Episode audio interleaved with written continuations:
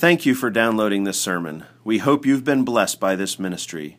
If you'd like to give back, please invest in the future of Clearnote Church through our capital campaign, Faithful Through All Generations. To make a donation, visit clearnotebloomington.com slash give. Our text this morning is Matthew 2, verses 1 to 12. This is the Word of God, and it is eternally true. Now. That's how it actually begins. Now. After Jesus was born in Bethlehem of Judea, in the days of Herod the king, Magi from the east arrived in Jerusalem, saying, Where is he who has been born king of the Jews? For we saw his star in the east and have come to worship him. When Herod the king heard this, he was troubled and all Jerusalem with him.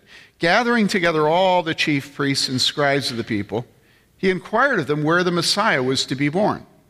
They said to him, In Bethlehem of Judea. For this is what has been written by the prophet, and you, Bethlehem, land of Judah, are by no means least among the leaders of Judah. For out of you shall come forth a ruler who will shepherd my people, Israel.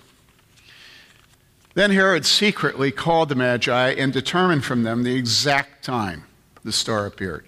And he sent them to Bethlehem and said, Go and search carefully for the child, and when you have found him, report to me so that I too may come and worship him. After hearing the king, they went their way, and the star which they had seen in the east went on before them until it came and stood over the place where the child was. When they saw the star, they rejoiced exceedingly with great joy. After coming into the house, they saw the child with Mary his mother, and they fell to the ground and worshiped him. Then, opening their treasures, they presented to him gifts of gold, frankincense, and myrrh. And having been warned by God in a dream not to return to Herod, the Magi left for their own country by another way. This is the word of the Lord. Pray with me, please. Our Father, may the words of my mouth and the meditation of every heart present here be acceptable in your sight, you who are our strength and our Redeemer. We pray in Jesus' name. Amen. Now, this is a Christmas story. Generally, it's not preached until after Christmas. We're preaching it before Christmas because the theme that we're trying to have during these weeks is the theme of gratitude and joy. That we want to encourage one another to good works. And specifically, the elders are having uh, people come and give their testimonies because the elders want to encourage you in the good work of finishing the giving that we need to finish this edition. All right? So we have a, a money goal, and the elders looked at each other and said, You know, we're weary of giving money. And so we need to we need to encourage each other. And so that's the reason for these testimonies. And that's the reason that we're at the story of the wise men today, because the wise men are a story of encouragement. They brought their treasures, they rejoiced exceedingly. And then they worshiped bodily, and then they gave financially. And we want this to be a paradigm for us as a church, all of us. Okay? Now, Let's look at this story a little bit because we tend to take any Christmas story for granted. We, we think, well, you know, Christmas is Santa Claus and Christmas is angels and fairy dust and snowflakes and, you know, gifts and chestnuts roasting on an open fire and all this stuff. And so we lose the ability of actually seeing the stories of, of Christmas. All right? So let's look at this story because there's more in it than sweetness and, and, and, and, and, and, and sugar and, you know. It starts by saying, now after Jesus was born, and we have to ask, how long after? And we don't know. The one thing that we do know, we know two things. Number one, that Herod had all the children, a little later in this chapter, he had all the children two years and under killed, all the boys. All right? To get rid of Jesus. So we also know that at this point, Jesus isn't in the manger, is he? Where is he? Did you notice? He's in a house. So there's enough time has elapsed that to be safe, Herod killed all the boys that were two years and younger, and they're in a house. So people say somewhere under two years of age, Jesus is at this time when they come to worship him. And that leads everybody to make you know, thoughts about what exactly was the star they saw. And they go back and look at what was going on at the sky at the time, and everybody has theories. But somewhere under two years, we're, we're sure of that. So after Jesus was born in Bethlehem of Judea, in the days of Herod the king. Now, who was Herod the king? Well, Herod the king was a, a brutal, a merciless, a cruel, uh, uh, a loud and pompous, an Edomite. Now, if you know anything about the Old Testament, you know that I just said a curse word because the Edomites were utterly, utterly, utterly wicked and disgusting. They were so wicked that they actually sacrificed their children on the altar to their gods. That's how wicked they were. And this is Herod. But Herod had pretenses of being sort of a mongrel Jew, and he kind of saw himself as a representative of the people. But what he was, was he was somebody that represented the hated Roman Empire. And you can imagine how proud the Jews were then. You know how proud they are now, right? Okay, so here are the Jews under the Romans. And the Jews were clean, and everybody else was unclean. And the Edomites were awful. And here they had an Edomite king. He had been ruling for 35 years, and he was coming to the end of his rulership. Now, does it appear that he had a succession plan?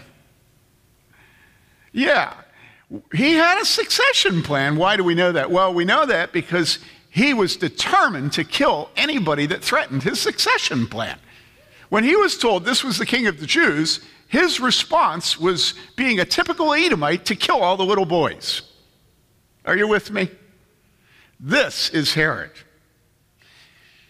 Now, after Jesus was born in Bethlehem of Judea in the days of Herod the king, Magi from the east. Now, what is a Magi? Well, every time it's used in Scripture, it refers to somebody that's sort of a sorcerer. Uh, you remember Simon the Magi, Simon Magus, the guy that tried to buy the power of the Holy Spirit in the book of Acts, and the apostle says, you know, basically, damn you and your money if you think you can buy God, right? Magus, same thing that's said here about these men. So you have an argument about whether they were good magicians or bad magicians. Well, if they were good magi- magicians, they were typical um, Iranians. That's where they were from, the nation, you know, the place that Iran occupies today. And at that time, those who studied the stars were the scholars. Scholars studied stars. So these would have been the learned men. In order to become a ruler over that part of the world at that time, you had to have been trained as an astronomer. All right? But you know, when I say the word astronomer, you know that that's cheek by jowl close to astrologer. And you know that the astronomers get published in the Journal of Astrophysics.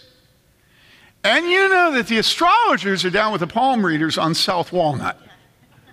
Okay? And so there's a little bit of difference here. So which were they? Well, they were probably some combination of both. They were probably they were the scholars, but they were also the sorcerers and the palm readers. And they were seeking truth, and there's no question about that. These were truth seekers. And I want to say at this point that Indiana University is filled with truth seekers. It's also filled with liars. But there are many men and women at Indiana University who are seeking the truth. And because there are liars there does not mean that God withholds his truth from the truth seekers. Do you understand that? It's a great privilege to be in Bloomington where those who are humble and our students and professors at Indiana University can be led by God to Jesus Christ. And so don't you ever be a lazy dog and turn up your nose at Indiana University.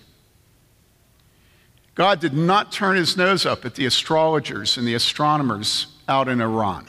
Okay? And so that's who these men are, and they're from the east, and they arrived in Jerusalem. Now, why would they arrive in Jerusalem? Have you ever thought about that? if God's leading you through a star, what need do you have to go to Herod and to the people of Jerusalem? What, what went wrong with the star? You know? You ever wondered about that? You know what John Calvin says? Calvin says that the reason that the star stopped giving them guidance and they had to stop in Jerusalem and ask the way was so that none of God's people would go with them to worship his son.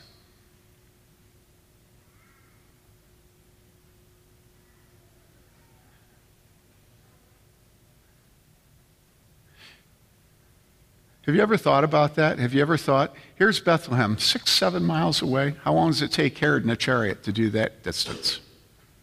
How long does it take you on foot? You ever thought about that?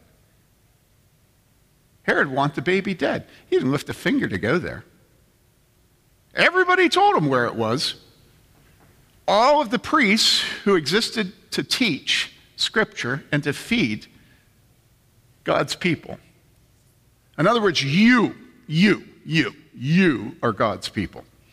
And Jesus is born today, and all of you knew, absolutely knew, where he would be born. All of you were waiting. All of you sang the songs, Oh, come, oh, come, Emmanuel, and ransom Israel. And when they showed up in Jerusalem, it wasn't a case of a private meeting with King Herod, and the people didn't know. It says the whole, the whole city knew the whole city was in an uproar.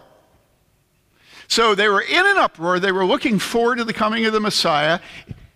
Everybody knew it was Bethlehem. Bethlehem was six to seven miles away. And when the Magi left Jerusalem to take up their trip again, not a soul took a step to go with them. Don't ever forget that because that's who you are you, had you been alive at the time, would not have taken a step to go with these goyim from the east. Now, why wouldn't you have? Well, again, there are arguments about this. Um, I think the most reasonable explanation is that it had been such a difficult time for, are you ready? Jerusalem Anybody live in this world today? I just said Jerusalem, right? Anybody hear about us sending our embassy into Jerusalem? Jerusalem.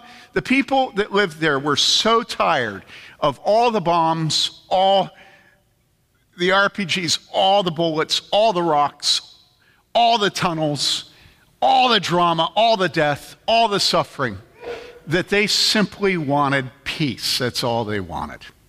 They did not want a new ruler, even though they worshiped and, and, and, and sang towards their Messiah and knew he'd be in Bethlehem. It's like, but not now, please, not now. Would you just leave us alone?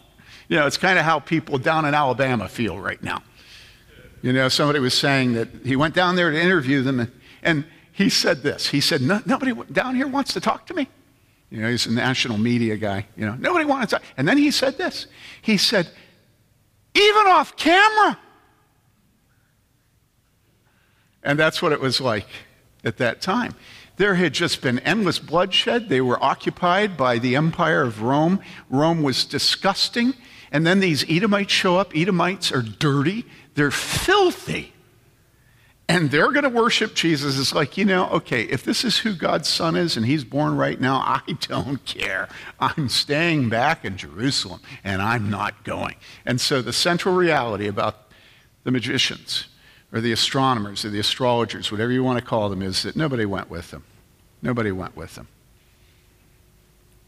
And this is what this is who we are as Christians we have all these thoughts about ourselves that are very high. How we just love Jesus, right? That's how we judge ourselves, that we love Jesus. But do you think you would have gone with them to worship him? And I wonder this if you had gone with them, do you think you would have taken any of your money with you? When you had a principle that your money is yours, and that, that addition isn't going to get built because other people aren't doing their fair share. You know, you can just imagine, you know, the, the, the wise men leaving their country and, and, you know, them deciding which of them was going to give this amount and which of them was going to give this, who was going to do the gold, who's going to do the frankincense, and who's going to do the myrrh, and, and what relative value does your myrrh, uh, uh, myrrh have to my frankincense and to your gold, and, and well, the going rate for.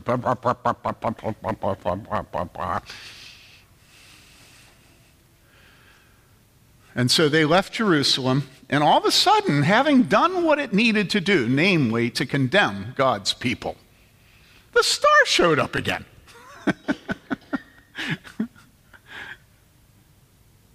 and so they followed it again. And so when you do what God calls you to do, and it's clear, which the star was there, and they followed it, and it was clear, and all of a sudden the star vanishes, you just keep doing what God has shown you to do, and He will show you the way. There are a lot of dark times in life when the star is not there, but God is merciful to new Christians and often gives them extraordinary guidance.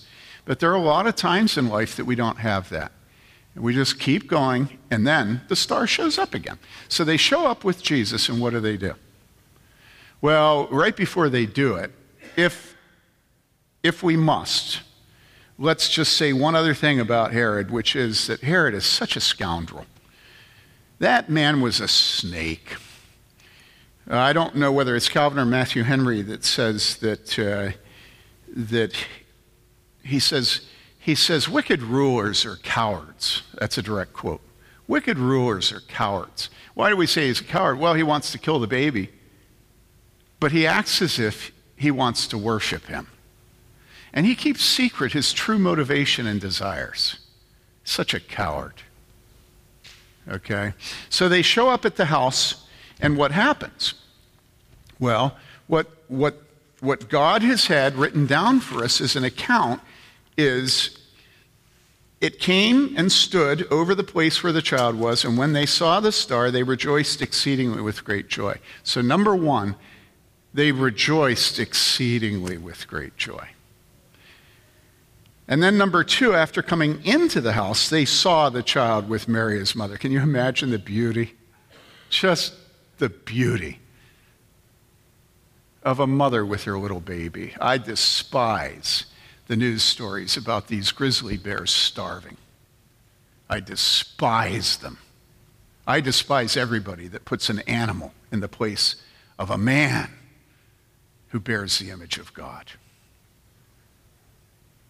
Don't you ever believe people that tell you what great compassion they have for animals. It's a lie. Because they have no compassion for little babies. Can't you imagine how Herod would have talked about grizzly bears starving up by the North Pole? and so there was the child with Mary, his mother, and they fell to the ground and worshiped him. They rejoiced exceedingly. They fell to the ground and then it says, then, opening their treasures, they presented to him gifts of gold, frankincense, and myrrh. Now, what's the application of this? Well, who are you? Are you the Jews in Jerusalem and Herod, or are you the wise men? And if you are anything like me, the answer is both. I think most of us would cop to being Jews who would have stayed in Jerusalem okay? But our hearts beat faster when we, re- when we read about the wise men because we do love Jesus. We do. And I think that's always the way it is with Christians. They cop to everything. A defense attorney can never save them from themselves. You know, they're just always saying, That's me, that's me, that's me but then they worship. They rejoice exceedingly with great joy. And they fall on their faces before Jesus. In all their sin, all their slowness and fear and curmudgeoniness and boo boo boo boo boo. You know, nobody ever reads a Christmas story without seeing Scrooge in themselves, right? And so here's the application the application is that the money, the gold, the frankincense, and myrrh that was given to Jesus and to his parents was what provided for him as they fled down to Egypt. And so God provided for this little baby and his parents. Okay? And the application is I want the money for that before Christmas Eve. Do you hear me? Did you hear what I just said? I am tired of waiting for it. This is not for me, it's not my ego. Okay?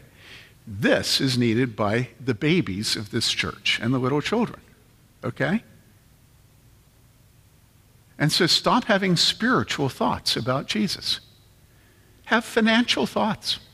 There are a number of you that could do most of that amount immediately right now. And I'm tired of this. I'm 63. Okay? I'm tired of it. Our children need that little place in that huge building, just that little place. And all it's going to take is what, David? How much, Lucas? 165? And you guys look at your mortgages, you look at your equity in your homes, you look at your, your financial position. I want it done by Christmas Eve. And why do I say I? Well, I don't have any kids that need it. And it's not going to help my ego. I mean, my ego doesn't need any help. As a matter of fact, it's a liability.